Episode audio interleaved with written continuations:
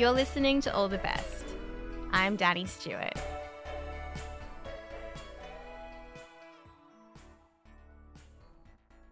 For Madhura's grandpa, Mr. Sri, religion has always been an important part of his life, which isn't surprising for someone of his generation.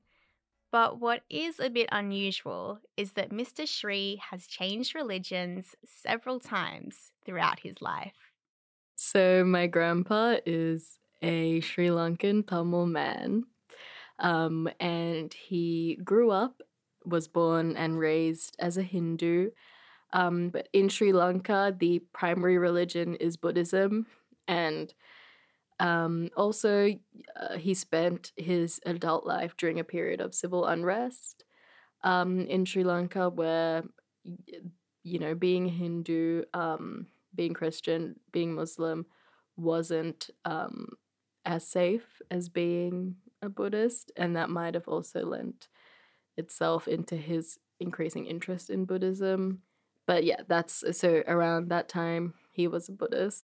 So Mr. Sri was Buddhist for a while, and then he came to visit Madhura and her parents in Australia. He and my grandma came to visit us for a f- couple of years. Like they stayed with us for a while in Australia. And that's when he converted to Christianity. Madhura vividly remembers the confusing way they found out that Mr. Sri had changed religions once again.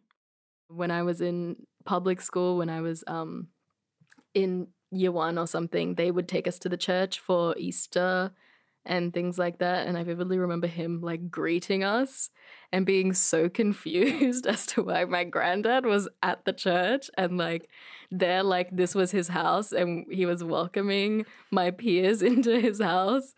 Um, and that's so that's when I found out. Um, you know, at home they taught me all the Hindu things, and so we do those prayers and stuff like that. So I had I didn't casually have conversations with him about his religion, so I did not. I I truly had no idea um, that he was a Christian until I happened to go to the church with my school. It was, I think. Um, like I was shocked. I don't know if everyone else was shocked. Like I think everyone else knew that I was going to be seeing him on that day you know, he was probably there as a planned thing because he knew the school was going to be there. But no one gave you the heads up. yeah, up. no one gave me, poor six year old me, the heads up. I was like, what is he doing here? This is so embarrassing. No one else's parents randomly, or like grandparents randomly converted to Christianity and rocked up. Because I went to a school that was mostly Hindu as well. Um, because um, it was Western Sydney, was mostly ethnic people. Um, so yeah, it was very interesting as well. And so, how did this play out with your Hindu family? Because mm. I imagine him trialing all these different religions might yeah. have caused some tension. Yeah, look, I think, I think, like my mom and my dad didn't take it super seriously, or were kind of like, let him live his life um, I think the real tension would have been with my grandmother, who was a staunch Hindu.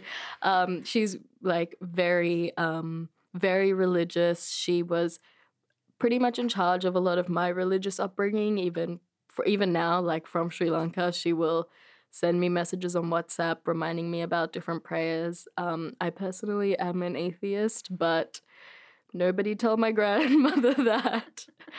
Uh, but yeah, uh, I think it it was cause for some tension between them. I think when they were married, it was a Hindu ceremony, and they were both a Hindu. I think um, his explorations with religion happened later in life, so um, yeah, I don't think she loved it. But she's also she's she's very staunchly Hindu in that she's very big on the whole you love and accept everyone.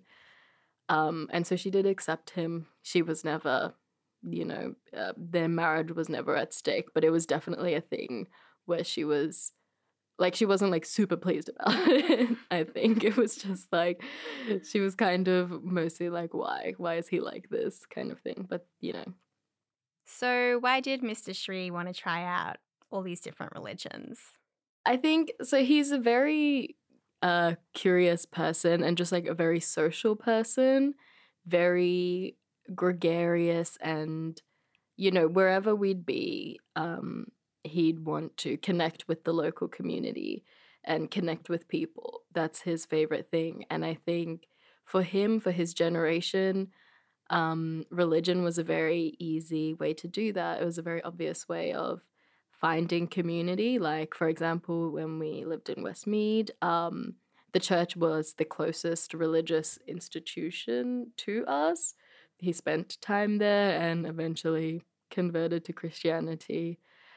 Um, I guess because of the community that he found with the people there. Yeah, but it, it truly was him being social. Like even like with him um, exploring Buddhism was because he went and talked to monks and you know became really friendly with them. Um, and I think that's really interesting. My social life personally is never connected to religion, but I think um, the way that he was able to find community with whichever religion he was um, connecting to at that time is pretty cool. I'm happy for him. this week, stories about young people trying to understand their grandparents' lives and why religion is so important to them. In our first story, Tanya investigates the decisions that led her grandparents to become church leaders. Throughout my childhood, particularly around Christmas time, I remember seeing hundreds of Christmas cards hung up all around the house. They were in the living room, the dining room, the kitchen. They were from everyone they went to church with. All these people whose lives they touched within the Christian community. Now, I'm not religious myself, and neither is my family really, but we still play a small part for Pa, which is what we call my granddad. Every time we have a big family event together, my Pa will say a prayer before we eat. Everyone listens. It's kind of a small thing we do to show our respect. Nana is no longer with us, and Pa is the last grandparent I have left. Up until their retirement, Nana and Pa had both been quite active religious leaders in their community, and both extremely well loved. Even as they got older, they kept in touch with their parish, they belonged to senior support groups, and would visit the elderly in nursing homes. But I knew their church roles weren't the whole story. I knew they'd had other lives before. So I decided to talk to my dad's side of the family and try and piece together a more complete picture of their past. I do remember that my mum was, was quite talkative, and my dad was um, a lot quieter. I remember many times I felt that they were a little bit over the top with their religious beliefs, as um, we weren't allowed to listen to music or watch TV because that was considered evil. This is my dad, Paul. He's one of five children and Nana Pa's second eldest son. Uh, I may not have agreed with all their, their strict religious beliefs all the time, and sometimes wish that I could have had normal parents that let their kids do normal things. Luckily, Nana and Pa softened up quite a bit over the years. Growing up and visiting them in their home, they never had any issues with me binge watching Disney movies on the couch. But my uncle Peter seemed to remember his childhood a little differently. He was born in Western Australia, but Nana and Pa raised him mainly in Marmar Creek, a small Queensland town of about 400 people. It would have been um, just thinking. I, I, I, have fond memories of growing up in Queensland, but for for Pa, it would have been very hard because it was um, there was no running hot water, so they had to boil hot water on the stove. Um, the toilet was a bush toilet down the backyard, 100 metres down the, the path, which had to be emptied into a pit every every week, and so so it was a tough life for Dad. So I sort of admire him for putting up with that as a as, a young man. I guess he would have been in his 20s and 30s, and my granddad's pushing 90 now and isn't very mobile, so initially I wasn't planning on interviewing him. But his voice was the one that I most wanted to hear from. When I was a kid, no one could tell stories quite like Pa. I wanted to know who he was before the church and what his life could have been like if he hadn't turned to God. He lives in a retirement village now, but he managed to get to my auntie's house, which is only a few streets away. No, you can ask the questions, but whether I can answer them or not is going to be another thing. Yeah, they're just. We had a chat and I recorded some of his few remaining memories. You're going to have difficulty with me in memory now. When I was a kid, I'd only known them as church leaders.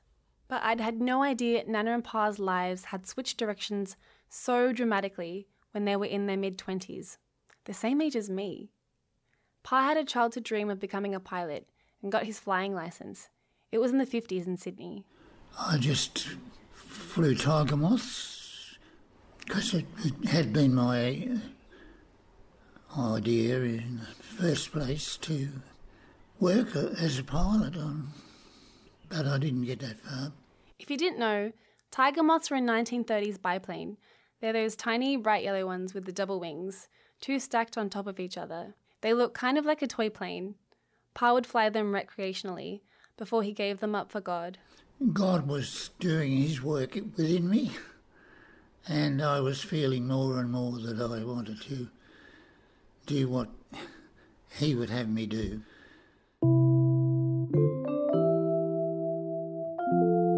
But a piece of that life has always stuck with him. This I discovered through the use of their spare room, which I remember as a child. It was filled with models of toy planes, trains, and cars, but mostly they were planes. The watch he wears now has a plane on the second hand, ticking and flying clockwise around its face. Pa used to take us to the airport on weekends. We would often just drive out to Bankstown Airport and stand at the fence and watch the planes take off and land. This is my auntie Lois. She was born in Toowoomba in Queensland, but the family moved to Sydney when she was only six months old.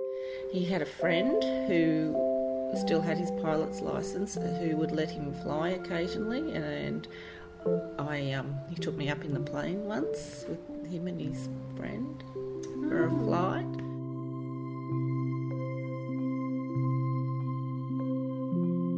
My Nana Elva isn't around anymore, but I remember her as a very patient and caring woman, always commenting on all the amazing things we have these days, like phone cameras. They blew her mind. If she were alive today, she would be 88 years old, the same age as Pa. When Nana was just 12 years old, back in the 40s, she sat an IQ test. She got a score of above 170, which back then was the highest score they could measure. At the time, the local paper wrote an article about her. It had a black and white photo of her crouching down in school uniform with pigtails. Now, I know IQ tests aren't perfect, and they've improved since back then. But to put Nana into perspective, Einstein was believed to have an IQ of only 160. She was brilliant. After high school, she went on to study mathematics at the University of Sydney. This would have been phenomenally rare for a woman of her time. She would have been one of the few females in the entire university doing something like this. After graduating, she worked as a biometrician for the CSIRO at just age 22. She was a very smart lady, yeah, and um, I think um, from my perspective, it was I found that good because in high school she was able to help me with my my maths, and um, we had our own own personal tutor for, for maths in particular. And Today, there's an award named after Nana at the University of Sydney. It's called the Mrs. Elva Ray Talented Mathematics Student Award. It's awarded to encourage and support talented female students to reach their full potential in mathematics. Bit ironic, Nana's potential to have an extraordinary career was cut short when she met Pa at church. You could say it was because of the times when women gave up careers for marriage, but they were in love. The two were engaged for about five years and married as soon as Pa finished Bible college.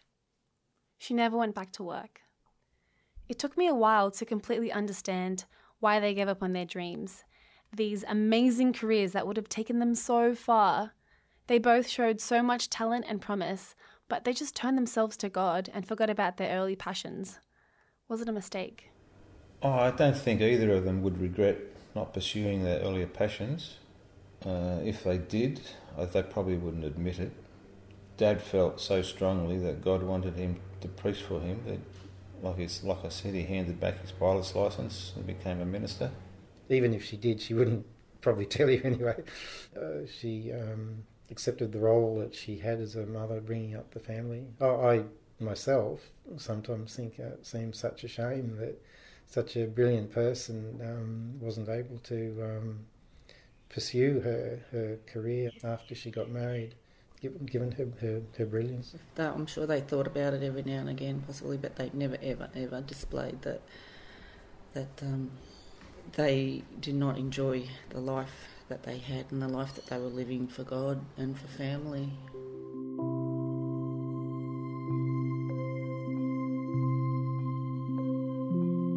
Turning 25 this year, which would have been almost the same age Nana finished working for the CSIRO and married Pa.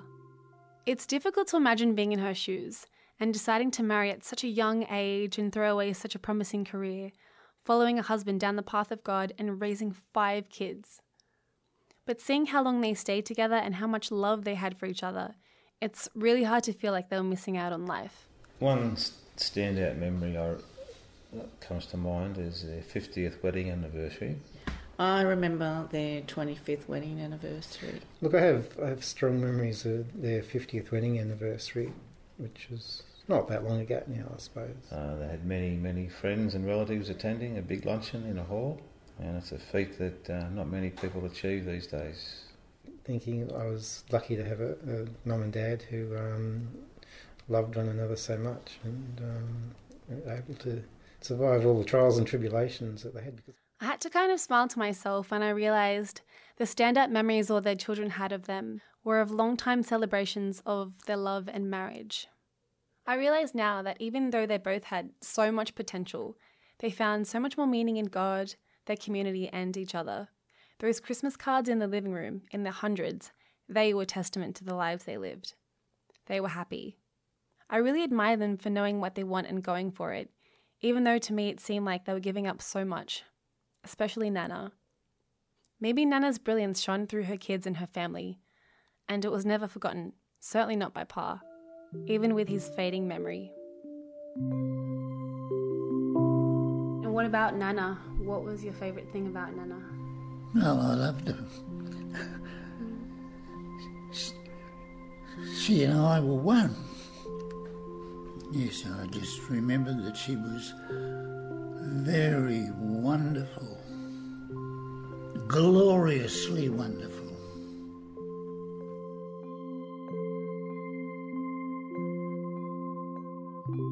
That story was produced by Tanya Bonnie Ray.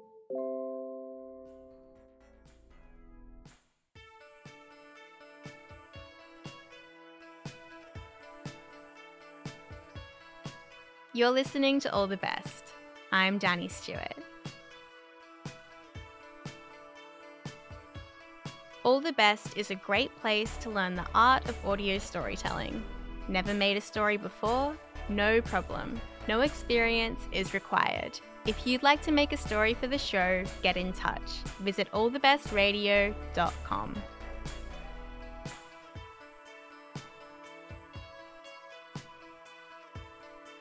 My grandma passed away a couple years ago now, and something I regret is not going to church with her when I had the chance. I'm not at all religious, but I wish I'd taken the time to try and understand what her Irish Catholic identity meant to her. In our final story this week, Emma looks to connect with her grandma by learning more about her deep devotion to Buddhism.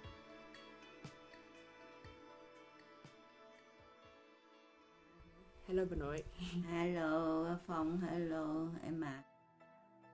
That voice you just heard, that was my grandma, saying hi to my dad and I.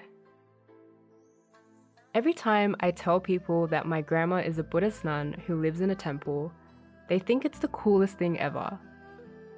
And I have to agree. She's the only grandma I have left.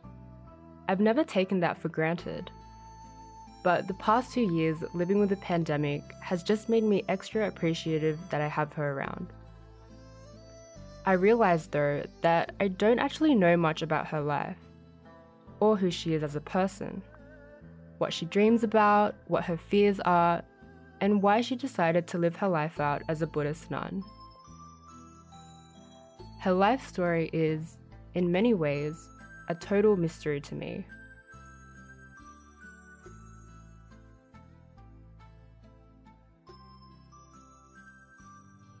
It was 6 a.m. on a Sunday morning when I showed up at my grandma's temple, Chùa Pháp Bảo. I wanted to ask her some questions and get to know her on a deeper level. The temple is located in Bonnyrigg, southwest Sydney. My family would occasionally visit, but we never stayed for very long.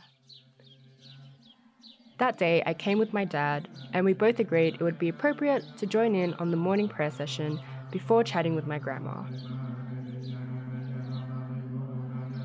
The chant, known as the early morning Great Bell verse, had already begun. We entered through the wooden doors and were directed to our seats inside the worship hall.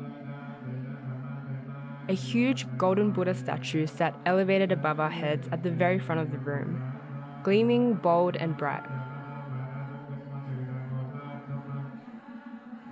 We were told by the other nuns to keep up with the chant by following a book of Buddhist scriptures laid open in front of our seats. I didn't really understand the meaning of the chant, so I gave up trying to make sense of the words on the page and just let the soothing rhythm of voices wash over me.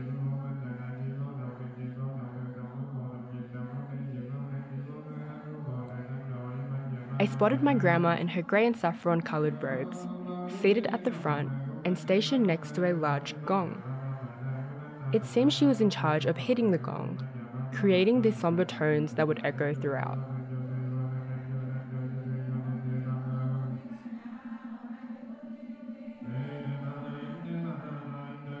After about 30 minutes, the chant tapered off into silence, signaling the end of the session.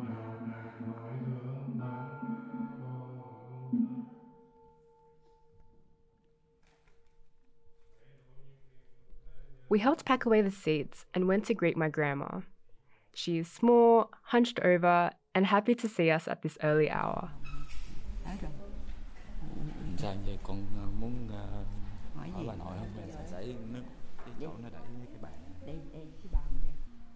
Knowing that I was coming for a chat, she exclaims, Now what do you want to ask me? and proceeds to lead us to her room.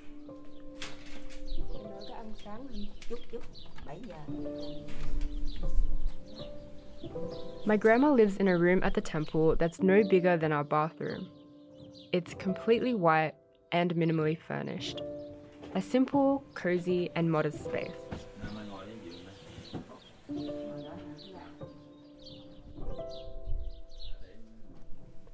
I was nervous to initiate the conversation. Because of our language barrier, I've never managed a conversation beyond simple small talk. I hoped today would be the day I finally got to do that. So I began by asking her to give a little rundown of the Buddhist religion. đạo Phật là để để dạy cho người ta làm lành tránh ác và tấn học Phật để giải thoát kiếp này để lên, lên Phật A Di Đà tiếp nữa để giải thoát khỏi cái cái cảnh khổ đau ở thế giới ta bà này. Buddhism teaches people to be morally good. It teaches you how to forget and escape from life's hardships and struggles. Learning its teachings helps you reach a place where there is no suffering, only peace and happiness.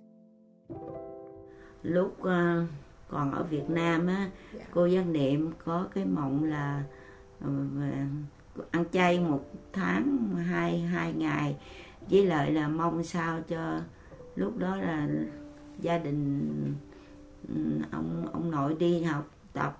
Rồi ờ, ở nhà ờ, bà nội phải coi săn sóc cho ba con với lại ờ, chú Phú. Thành ra bà nội nguyện là khi nào mà có cơ hội thì tìm được ra, thoát được ra khỏi nước để sống cuộc đời tự do. Và bà nội cũng muốn là khi mà tới chân ra đây thì qua nước ngoài thì tinh thần nó an ổn rồi. Bà nội muốn vô chùa để tìm cái à, cái sự yên ổn của tâm hồn. Với lại muốn đi tu để giải thoát cái kiếp sống ở này, không muốn trở lại làm người nữa. Back when she lived in Vietnam, she had a burning desire to leave. the new regime had sent my grandpa to a prison camp, and she was left all alone to look after my dad and uncle. She craved freedom overseas, an escape from the hardships she had faced. Becoming a Buddhist nun was her beacon of hope to finding some inner peace. And so, when the opportunity came to leave, she resolved to do just that. Ờ, mới vô không có gặp khó khăn gì nữa.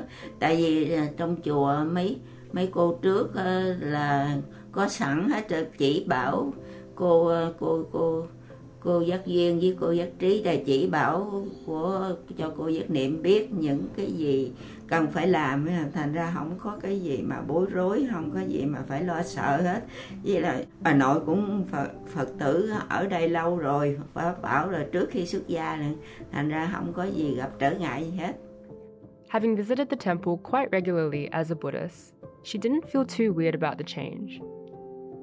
The other nuns at the temple also helped greatly in guiding her through the transition. Cô giác niệm rất là cố gắng quên những cái cái cái cái thời gian mà mình ở ngoài. Chỉ bây giờ chỉ lo một mặt, lo tu hành, lo cho lo giải thoát kiếp này thôi. Cũng về quá khứ thì lâu lâu thì nhớ, nhưng mà nhớ xong rồi mình tâm trong trong trong tâm hồn giác cô giác niệm là phải quên đi những cái quá khứ của mình đi, để mà mình lo cho tương lai niệm Phật để cầu về sanh về thế giới khác cho nó được an lành được được được không có lo nghĩ về cái cái cái ở thế giới ta bà này nữa. Benoy tries her best to banish all thoughts of the past. She wants only to focus on her life and practice as a Buddhist nun, leaving the concerns of society behind. Về tương lai thì à, cô giác niệm muốn ước muốn là à, ráng tu tập. Không có nghĩ gì ngoài đời hết. Để à, lên à, cho đầu óc cho nó niệm Phật để để à, thoát. Khi mà cái bỏ bảo cái cái thân này á thì là mình ra đi rất là an lành. Không có nhớ nghĩ gì về quá khứ nữa hết. Vậy thôi. Moving forward, she wants to let her spirit be light and clear, and is only hoping for peaceful times ahead. Cảm ơn. Hết rồi hả con? Dạ, cảm ơn bà nội. Cảm ơn con.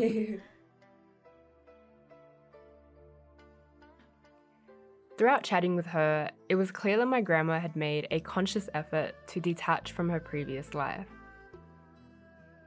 She was no longer interested in being, as she describes it, a person of society. Her purpose is fully rooted in her Buddhist practice, centered on ideals of peace, liberation, and being morally good.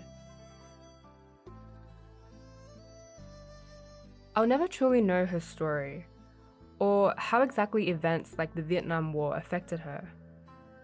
But that's okay. Some emotions and feelings are not meant for others to know. All that matters is she's found her inner peace and community. I greatly admire that. This story is for my grandma, for myself, and lastly, it's a tribute to that early morning great bell, ringing in a fresh day and a chance to begin again anew.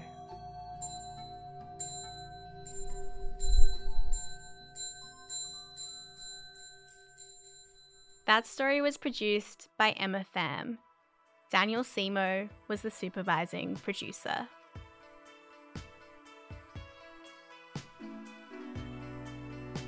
All the Best would like to acknowledge the traditional owners of the lands on which we make these stories and pay our respects to elders past and present. All the Best is made at FBI Radio on Gadigal land in association with SYN and 3RRR on Wurundjeri, Woiwurrung and Boonwurrung lands, and 8CCC on Arunda and Warramungu lands. The All the Best editorial manager is Mel Chun. Anusha Rana is our social media producer, and Lydia Yosefova is our community and events coordinator. Shining Bird composed our theme music, and Annie Hamilton designed the artwork. We're heard across Australia on the Community Radio Network, and we're made possible by the Community Broadcasting Foundation. You can find out more at cbf.org.au. You can listen back to our full archive of more than 500 episodes at allthebestradio.com. I'm Danny Stewart. Thanks for listening.